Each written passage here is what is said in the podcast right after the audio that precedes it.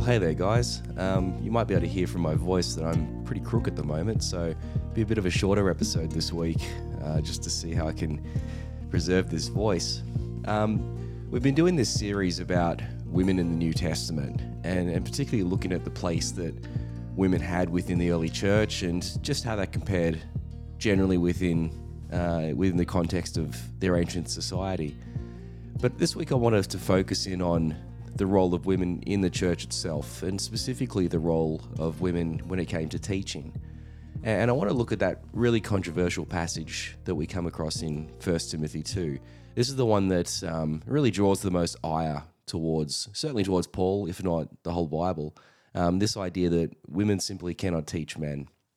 And we see this play out in churches where um, it's simply assumed that this is how it is, that women cannot teach men. And there's plenty of churches out there that um, will not allow women to teach men. Um, if a man is in the room when a woman is teaching, then she must stop teaching. Now, I, have heard contexts where it's it's said that um, when a man, uh, well, if, if a man is just a boy, so under under the age of eighteen, then it's fine for a woman to be teaching him because he's only a boy. But it, once he turns 18, then he can no longer be taught by a woman. Uh, so if a man was to walk into a youth meeting with a woman preaching, then um, she'd have to stop. Um, and this is just the way that it's it's played out in that practical pastoral sense. And so there's there's others that just well presumably ignore it. Um, they don't really pay much attention to it, and then women still preach in their context, and that's they seem perfectly fine with that. So it is a challenging verse, and especially for um, you know most of this stuff in the 21st century. This idea saying that uh, a woman can't teach a man. Well, you know, if, if this is what the Bible teaches, then how is the Bible relevant? What what value does the Bible have for us if this is the sort of stuff that it's instructing? And so there's it's a problematic verse where it's just that goes without saying. And so I wanted just to break it down this week and just have a closer look at it and see really what's going on and if what if any principles can we still draw from it? All right so let's begin by we'll read the whole passage and then we'll, we'll look at it bit by bit. So it starts 1 timothy 2 9 it says i also want the women to dress modestly with decency and propriety adorning themselves not with elaborate hairstyles or gold or pearls or expensive clothes but with good deeds appropriate for women who profess to worship god. A woman should learn in quietness and full submission I do not permit a woman to teach or to assume authority over a man. She must be quiet. For Adam was formed first, then Eve. And Adam was not the one deceived, it was the woman who was deceived and became a sinner. But women will be saved through childbearing if they continue in faith, love, and holiness with propriety.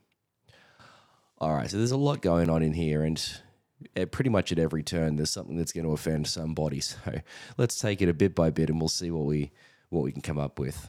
So the first section there, 1 Timothy 2 9, says, I also want women to dress modestly, with decency and propriety, adorning themselves not with elaborate hairstyles or gold or pearls or expensive clothes, but with good deeds appropriate for women who profess to worship God. So the first thing to recognize when we're reading this passage, and really anything in Paul's letters, is that we're talking about the behavior within the public service. So within the actual Sunday setting. This isn't referring to behavior in all times, in all places. It's referring to specifically what you do when you come to church, when you come to the public meeting. What is it you're doing there in that particular setting? Now, this is a really important thing to remember. This is in a time where public meetings were always seen with a bit of suspicion, particularly pri- ones that were held in private houses. Remember, the churches weren't meeting in temples, they weren't meeting out in public places, they were meeting behind closed doors in people's houses. And people were welcome to come, and you know it was kind of an open door policy, and any, anyone could come into the church at any time but it was still very secretive. It was still a sense of, well, we can't quite see what's going on in there, or, you know, what are they talking about in those meetings of theirs? And in a more paranoid empire, there's always going to be some suspicion around those types of groups and around those types of meetings. And so, what Paul is always advocating for is behavior that doesn't unnecessarily or doesn't draw unnecessary attention to the group. You've got to be you've got to remember that um, or, or what Paul really wants these um, these churches to do is that he, he, wants them to, you know, the message itself is already so controversial. The idea of, um, you know, worshiping somebody other than Caesar is already a controversial message. You don't want to make it any worse. You don't want to be seen to be doing other things that are undermining the social order. And particularly when it comes to women, um, there were certain expectations around the roles of women and around um, the way that they uh, sort of conducted themselves. And so to be seen to be undermining that was was a problem. And especially if you were doing it unnecessarily, then you were just bringing unnecessary attention to the community. And so one of the ways that you could do this is the way that the women dressed themselves, the way that they carried themselves in these particular services. Um, there's a couple of different ideas or suggestions made around this particular passage. One of them is that uh, during this time, during this particular period, you have what's called the New Roman Woman. Now, this is an idea that's been proposed by a New Testament scholar named Bruce Winter. And what he, what he suggests is that um, in the sort of the first century BC, first century AD, what you're finding is that you've got a lot of, well, not a lot, but you've got a number of elite, wealthy women who are throwing off the traditional um, expectations around women.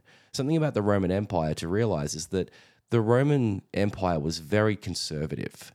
Um, they, even though they never, they didn't live it out in reality, they still held to this ideal that the family was the central unit, and that doesn't really change. But that the ideal Roman man is a landowner who farms his own land, provides his own food, that his women are quiet, that they're submissive, that they stay closed behind closed doors, um, that they don't draw attention to themselves, that they, they bear children.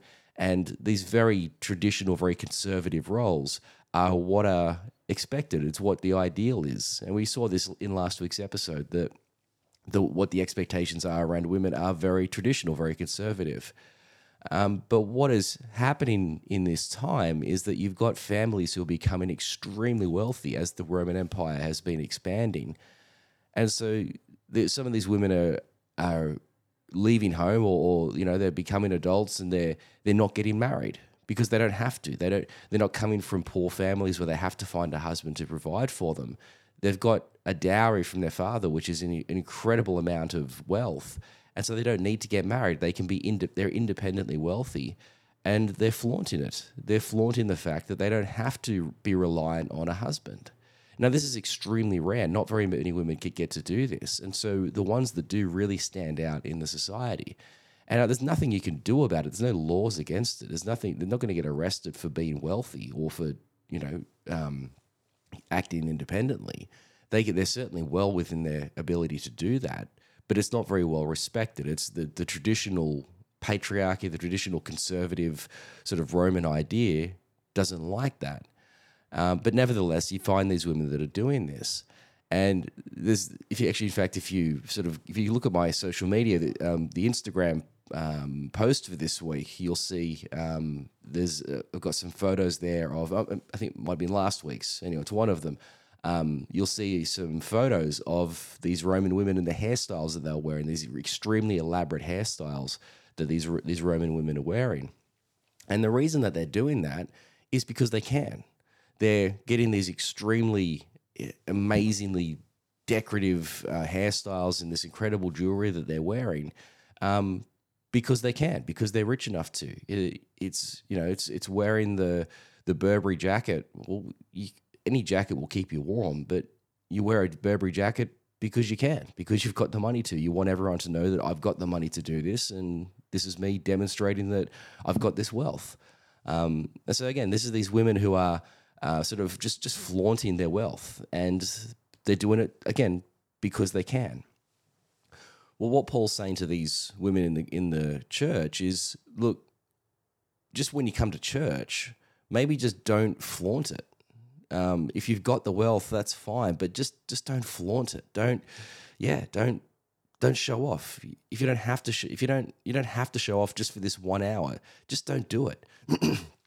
but even more than that, the thing about um, the Christian communities is that you've got these um, this real disparity of, of wealth. You've got wealthy people in the church, but you've also got extremely impoverished um, people in the church at the same time. And, and all of these people are sort of coming together into this one place. And so, just when you come into church and you're really and you're flaunting your wealth and, and just how rich you are, that's that's fine out in public. If you want to do that out in public, that's fine. But when you come in here, it just makes everybody else look bad. It just makes everybody else feel poor. It just reminds them that you're better than them. There's no other need, there's no other reason why you need to be doing this other than showing off. But in doing that, you're reinforcing your superiority over your sisters in Christ. That's just not good. That doesn't bring sort of the unity that Christ wants to bring about in his communities.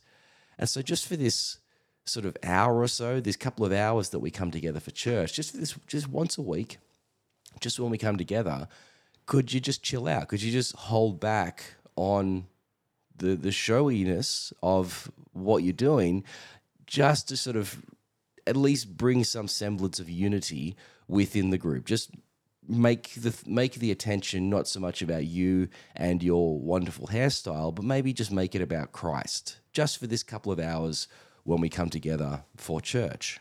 So Paul's saying, look, just the, the priority here is when we come to church, the priority is the is is act in a way that demonstrates worship to God. That's really it. That's that's all we're asking for here. Just let's turn the focus back on God for this short period of time. And then after church, go and do as you please. That's fine. But just for this short time, just bring the attention back to God. Okay, so I just had a quick look, and it's actually last week's post. Um, you'll see that on Facebook or Instagram. Uh, just go look, go look for the New Testament story over there, and you'll see some pictures of um, of just these women and, and, these incredible hairstyles that that they were wearing at the time. Um, it was really quite a quite a remarkable feat. Um, but anyway, let's let's move on. So, one Timothy two eleven it says, "A woman should learn in quietness and full submission." All right. So we read this today, and what offends us, or the thing that stands out to us, is that she has to be quiet and submissive. Isn't that just such a typical misogynistic thing that Paul would say that women have to be quiet and submissive? okay, in the 21st century, sure, all right, that's that's going to come off pretty poorly. The thing that would have been most shocking to anyone in the first century when this was written would be the fact that a woman has to learn or she gets to learn. In fact, the assumption is she is learning. Because the, the reality is is that in the ancient world women don't get an education. Why give a, an education to somebody who's never going to use it? educations are incredibly expensive. In fact, most people don't get an education. In, only a very few percent, a very small percentage of the population can even afford an education in the first place. The you know, 90 plus percent of the human population are put to work as soon as they're old enough to work. I'm talking like eight, nine, 10 years old. They're put to work in the family business. They're, they're not going to go to school. That's not something that's ever going to happen because, well, we can't afford to. We need them. We need them working. That's why we had kids to create workers for the family business. So girls don't get an education. That's just not something that is ever going to happen for them, except for maybe a few. A few wealthy women may get an education, but again, for what? The assumption is that she's going to get married. She's going to be having children. She's going to be organizing and running a household. What is it she's going to learn that is going to be of any benefit to her? Um, the only education you really get is for public life. It's to go into politics. She's not going to do that. She can't go into politics. Women, that, that's not a space that women get into. So there's no education that's of any benefit to her anyway. Um, and so a woman just simply doesn't learn. Most people don't, but especially women just don't get educations. Yet in the church, the, the assumption is that 100% of the women in the church are going to get educated. That's the primary focus of what the church is. It is a place of learning, it is an educational center.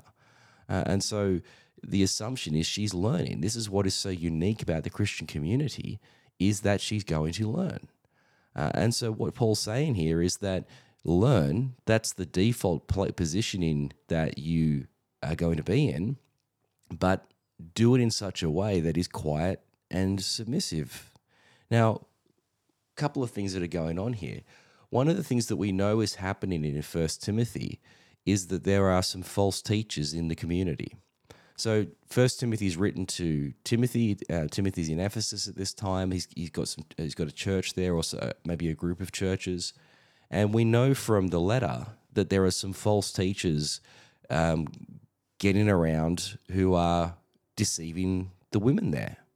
Um, in fact, it says in 2 Timothy 3 6 to 7, it says, for, um, for from these are those who slip into houses and captivate foolish women loaded down with sins, led by various kinds of desires, always learning and never able to come to a knowledge of the truth. And so there are some men, some false teachers who are coming into the houses, who are being invited into the houses of these women, and who are teaching them false ideas. Now, why are they why are they um, uh, picking on the women, or why are they uh, getting um, deceiving the women? Well, because the women are the ones who are at home. They're the ones in the houses, and they're bringing these teachers in because they've maybe got a bit more time on their hands to come in and teach them these false ideas. Um, the men are obviously out working. They're out in the fields. They're out fishing. They're out doing the daily tasks of making money, working sunrise to sunset. Um, and so these women are at home um, and they're vulnerable to this sort of manipulation. So, this is what is already happening in the church. Women are being led astray by false teachers and they're being led into false doctrine. And so that's the, that's the immediate threat to the church. So these women are learning, but learning wrong ideas. And so what Paul is saying here is, first of all, learn, but learn in quietness and in full submission. So for what he's um, what he's telling them here is to learn proper doctrine, learn from proper teachers, learn from the endorsed teachers of the church.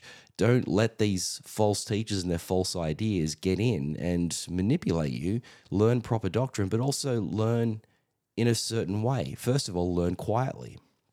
So this quietly, this this quietness that he talks about, is this word eskios.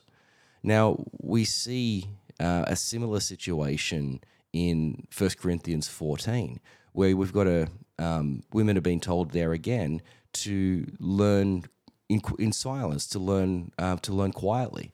Now, the word itself, this word eskios, it's not saying that she must shut up and never speak. It's not saying that when she steps into the church, she cannot speak. I mean, that's just a ridiculous idea. I mean, if that was the case, then how do you even how do you even police that? What does that even look like? What is it? The the minute a woman comes to church, she can never say a word. Like, where does that even start? Is it in the car park? Is it in the is it in the church building? I mean, our church we meet in a school hall. So, what does that mean on Sunday when we have church there? That the women aren't allowed to speak when they're in the school hall, but then through the week when it's a school hall, they're they're perfectly fine to to speak there. Like, what does that even mean? What are we even talking about here? But it's not what the word is saying. This word eskios, it just means don't be disruptive. It's not shut up and never speak. It's just don't be disruptive when somebody's trying to teach. Now, we've got four kids and we're always telling them to be quiet. No, we're not saying don't ever speak again. What we're saying is that when the four of you are all speaking at the same time, it's impossible to make sense of what any one of you are saying. So how about you just stop and just speak one at a time? Or, you know, if you're just constantly talking when we're trying to concentrate, it's really hard for us to concentrate. So we just need you to be quiet for a minute so we can concentrate and then you can talk. Talk when it's an appropriate time. So it's just don't be disruptive. And in this in this immediate context, it's learn in a context of teaching and don't be disruptive. Don't talk when the person is trying to teach you. Now, why would they be doing this? Well, because as I said before, they've never been to school before. They don't know how to comport themselves in school. So Paul's saying, look, just when somebody's up there teaching, just don't be disruptive. That's all it is. And the benefit to you is that if you're not disruptive when somebody's teaching, you actually learn what's been said. You, you actually can hear what's been said because you're not trying constantly talking over the top of whoever's doing the talking. So this is just good. This is just common sense. This is what you would say to anybody in a context of, of learning. But he also says in full submission. Well, full submission to what? Well, if you're going to be cynical, you're going to say, oh, well, that's just being submission to the men. Well, he doesn't say that. Doesn't say that at all. He just says in quietness and in full submission. Well, the submission there would be to what you're learning. Be quiet. Don't be disruptive when somebody's trying to teach you proper doctrine. That way you can learn it. And then, having heard it, having learnt it, be in submission to it. Live according to it. Understand what false, what the proper doctrine is. Learn what it is, know what it is, and then live by it. Well, that's just good advice. That's advice for anyone in any time, male or female. Everyone needs to everyone needs to be reminded of that because that's just good advice. Now, why is he picking on the women? Well, because they're the ones that were doing it. If it was the men doing it, he'd be talking to the men, but it's not the men, it's the women who are doing it. So he's saying to the women, just learn in quietness and in submission. It's just simply good advice. Okay, so he goes on in verse 12. He says, I do not permit a woman to teach or to assume authority over a man. She must be quiet. Okay, this is the controversial verse, obviously. I do not permit a woman to teach or to assume authority over a man. Well, there's a couple of key terms in here that are really what really the, the, the, these are the terms that we really need to understand in order to uh, to to really apply this verse properly. So he says, first of all, I do not permit. Well, this word permit is the word epitrepo. Now, there's a big difference between I do not permit and I forbid. This idea of I do not permit, it's not a permanent banning. It's not saying all women in all times, in all places, in all contexts can never teach a man. First of all, he's not talking to us. He's talking to women in the first century, specifically women in Ephesus in the first century, specifically within that particular church context. And what he's saying to them is, I, I simply don't permit them. Now, what this is talking about is a temporal um, prevention. It's not a banning, it's not forbidding. It's a temporal, you're just for the moment, you're not to teach, just for this particular period of time. Now, why would he be saying this? Well, because we just just explained that they're learning false doctrine. So the first thing they need to do is learn, learn what proper doctrine is, and until you know what that is, don't teach. That's just good advice. Because if what you're teaching is wrong, then you shouldn't be teaching. Now, what's interesting to me is that the fact that he's saying that I do not permit them, he, the fact that he's, he's having to um, uh, not permit or, or sort of withhold them from teaching in this instruction would suggest that they probably were already teaching. They probably had already been teaching, except they were teaching the wrong doctrine. And so, what he's saying is that you need to learn, first of all, learn proper doctrine so you know what you're talking about. And then, until you do that, don't teach. But again, that's just good advice. That just that's just straightforward advice of learn proper doctrine and then uh, and then teach when you know it. So first of all, it's it's not a permanent thing. It's it's a temporary um, prevention. But then he says, or to assume authority over a man. This is the really important one because we take from this the idea that women can't lead men. And it's amazing to me that this um, this idea is broadened out to all places in society. Um, you get the, the this suggestion that women in any context can never lead a man based on this particular verse, and it's it's really quite remarkable because it's just not really it's not at all what he's saying. In fact, you, the, one of the clues, if you look in uh, your Bibles, I know the NIV does it, but there'll often be a, a footnote next to this word, and the footnote will say something like um, in uh, in a domineering manner. Um, so it's even right there in a lot of your English Bibles. But where that comes from is from this particular word, authority, or assume authority. The word itself is the Greek word authenteo. So authenteo, it's an it's it's a rare word. In fact, the first time it turns up in Greek literature is here. Um, it's a word that's never really seen before. And then after that, it turns up about another 300 times in the existing Greek literature that we have, always around, always within Christian literature. But this word authenteo, every single time it turns up, what it refers to is leadership that has been abused. It's leadership that is abusing the people that it's leading. So you're in a place of leadership over somebody and you're just quite simply abusing them. You're leading in such a way that is maybe manipulative or at the very just in general is has a negative outcome to the people that you're leading. So it's not talking about leadership in general. What it's talking about is being in a position of power and using that place of power to abuse the people that you're overseeing. It's so it's always, always, always a negative thing that has been referred to here. So he's not talking at all about women leading in general. He's talking about women leading men in a way that is abusing the men. It's bad behavior. Now, again, why doesn't he pick on the men for this? Well, because the men aren't the ones doing it, it's the women that are doing it. There seems to be a group of women in this church in Ephesus who are um, who have been manipulated, who have been taught false doctrine, and as a result of that, they're teaching these wrong ideas, but it's also playing out in their behavior. Not only are they teaching bad ideas, but they're leading in such a way, they're leading particularly the men in such a way that is abusing the men. And so this is just altogether bad behavior. It's altogether just negative um, behavior that these women are demonstrating.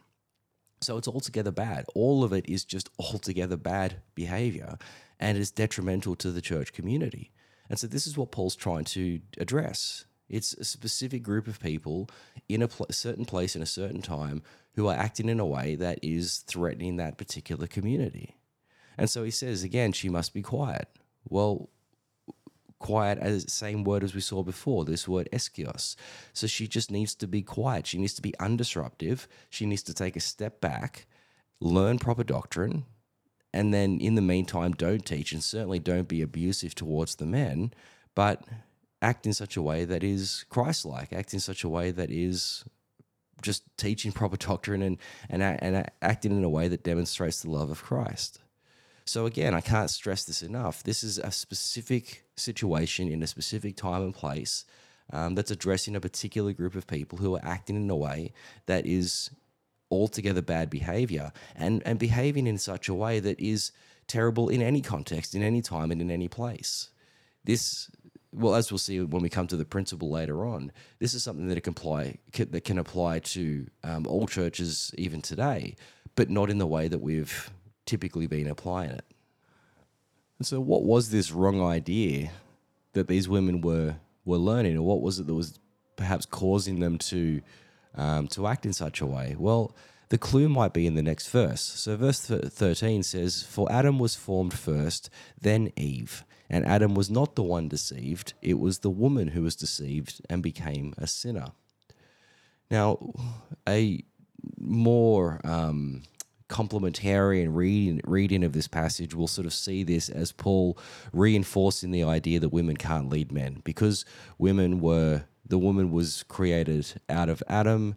Therefore, she's um, she's inferior. She's subservient. She's a second. She's lesser than him. He's naturally geared to uh, to lead her um, because of the creation order. It's probably not what's going on here. Um, this is a correction. This is clearly a correction to this particular group of women. And the correction seems to simply be a wrong idea about the creation order. And so the alter- opposite to this is that Eve was created first, then Adam, and Adam Adam was the one deceived and not the woman. Well, we know that from Genesis 1 that, that it was the opposite way around, that Adam was formed first and then Eve came out of him and then she was the one that was deceived. What is likely happening here is that the idea that these women have received is the opposite is that um, she was created first and then the man was the one deceived. And so therefore she should have this place of leadership. She should have this um, well just uses this to justify her abusive behavior. So this seems to have become um, her basis for the way that she's been behaving. And at the very least it's false doctrine because it's just simply not true. It's just completely wrong that's not what Genesis actually says. And so she's got this false idea in her head, or these women have got this false idea.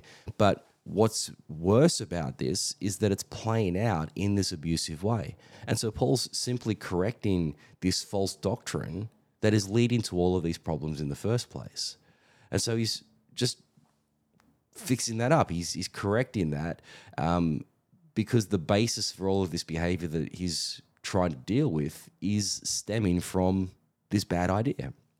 So, this again, this verse is not just the justification for why women can never ever lead a man. It's just, it's simply not what he's doing here. This is simply saying, no, no, no, this is the wrong idea you've got. Get the right idea, teach that, and then teach humbly, learn humbly, teach humbly, and we'll be in a much better place as a church. And so he finishes it off in verse 15. He says, But women, women will be saved through childbearing if they continue in faith, love, and holiness with propriety.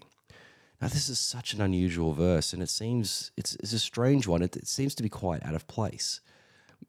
First of all, I mean, what is what's the implication of this? Well, at a basic black and white reading, and if if in the, the sort of the black and white reading that we've that insists that women can never lead a man, what this would be saying is that women um, can only be saved if they have children.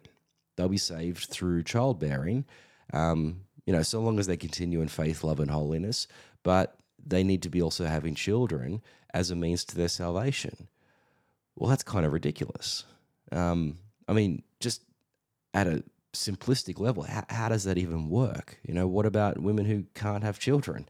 Um, it just doesn't work that way. It, it's just it makes no sense. Um, but again, I mean, that simplicity reading is is certainly not correct.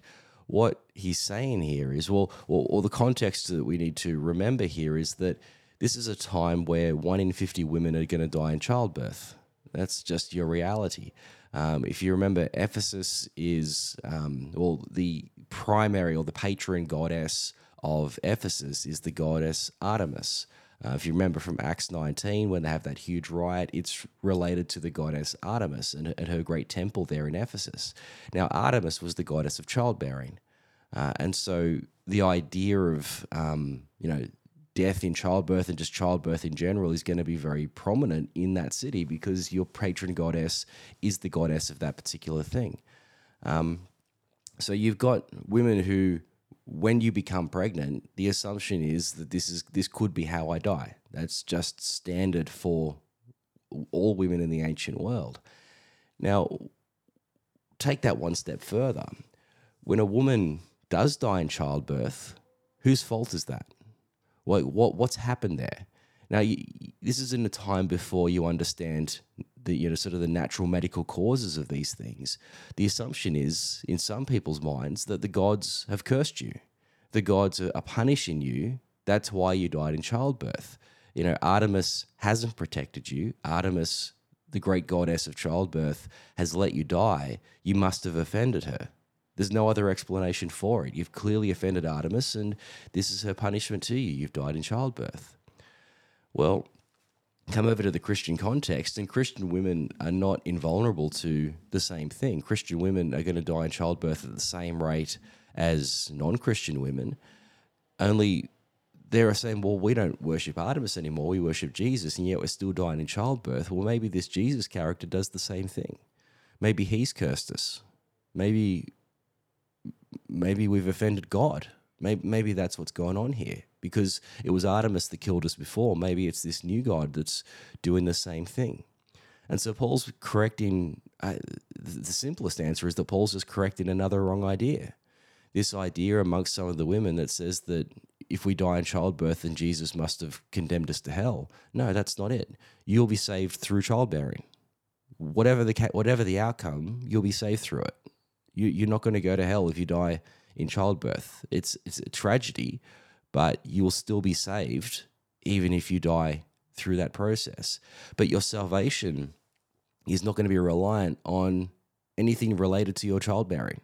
It's got nothing to do with that. You'll be saved through childbearing, whatever the outcome, whether you die or whether you live through childbearing, you'll be saved through that process so long as you continue in faith, love, and holiness. Well, that's how everyone is saved.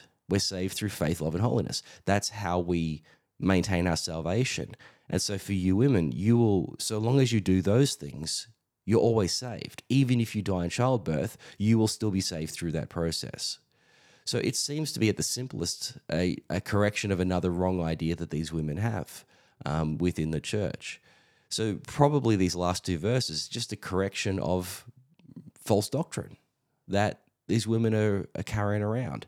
And so again, it's it's a, another um, sort of reinforcement of the idea that you've got these women who are teaching teaching ideas. I mean, imagine you've got two ideas. One, you've got women who are saying that um, Eve was formed first and that Adam was the one who sinned. Therefore, we can uh, be abusive towards the men um, in the way that we lead them, but also teaching the other women that if you die in childbirth, it's because Jesus hates you and he's going to send you to hell. Well, all of that is altogether bad you have women teaching those ideas in the community, that is altogether bad in every way, shape, and form. You can't teach those ideas. And so, what you need to do is to take a step back, learn in quietness and full submission to proper doctrine. Then you can come in and teach. Then you can come back in and, uh, and teach and lead um, from a place of truth, from a place of proper doctrine. All right, so what are the principles that we can take from this for today's church? Well, I would suggest that the principle is not that women can never teach and lead a man. Uh, it's, it's just this verse to me just simply doesn't justify that sort of idea. Um, that's just it. It just it just doesn't work from this passage. It's, it's just simply not what it's dealing with. Is this is dealing with a, a particular time, particular place in the first century um, and that's where it needs to remain. But like all of these passages, there is a principle. There are principles that we can take from this that do apply today. Well, the first one would be act modestly. When you come into church, don't carry yourself in such a way that draws all the attention to you. Um, you know, don't don't carry yourself in a way that makes everybody else feel inferior and that draws the attention away from the reason why you are at church, which is for Jesus Christ. That's just not good form. Don't and, and this is true for men and for women. It happened to be the women who were doing it in this context, but this is true for anyone in any place. When you come to church, I mean, how you act in out in public in your daily lives, whatever, that's fine. You carry on as you are. But just when you come to church, just act in a way that brings all the attention back to Jesus Christ. That's not a big ask right, just for a couple of hours a week, just focus, just let the let the attention go to somebody else apart from yourself. Again, that's that's not a terribly strenuous ask that Paul is putting that Paul is doing here. But secondly, teach, but teach proper doctrine, learn proper doctrine, and teach proper doctrine. Uh, whether you're a man or a woman, if you're in a place of teaching, learn proper doctrine and teach proper doctrine. Um, it's not complicated. And, and this is true for all times and all places. This is true for men and for women. In the modern church, the men are just as guilty as the women are of this. Um, everyone is. There's no. This has got nothing to do with gender. This has just got to do with your ability to sit down for long enough to learn patiently and learn properly. Then go ahead and teach. And when you lead, when you teach and lead, do it in a way that builds the community up. Don't do it in a way that tears them down. Don't do it in a way that's abusive. Do it in a way that builds up those people that you're teaching and leading. Now, again, this is pretty straightforward advice. This is a good good advice for any time and any place. And it just happened to be that in First Timothy, it was a particular group of women that needed to hear this at that particular time. Well, anyway, I hope that's been helpful. Um, I'm sure that by next week my voice will be in much better shape. Um, but thank you for, for bearing with me for, for the time today. Um, but anyway, all the best, and I'll see you next week. Bye bye.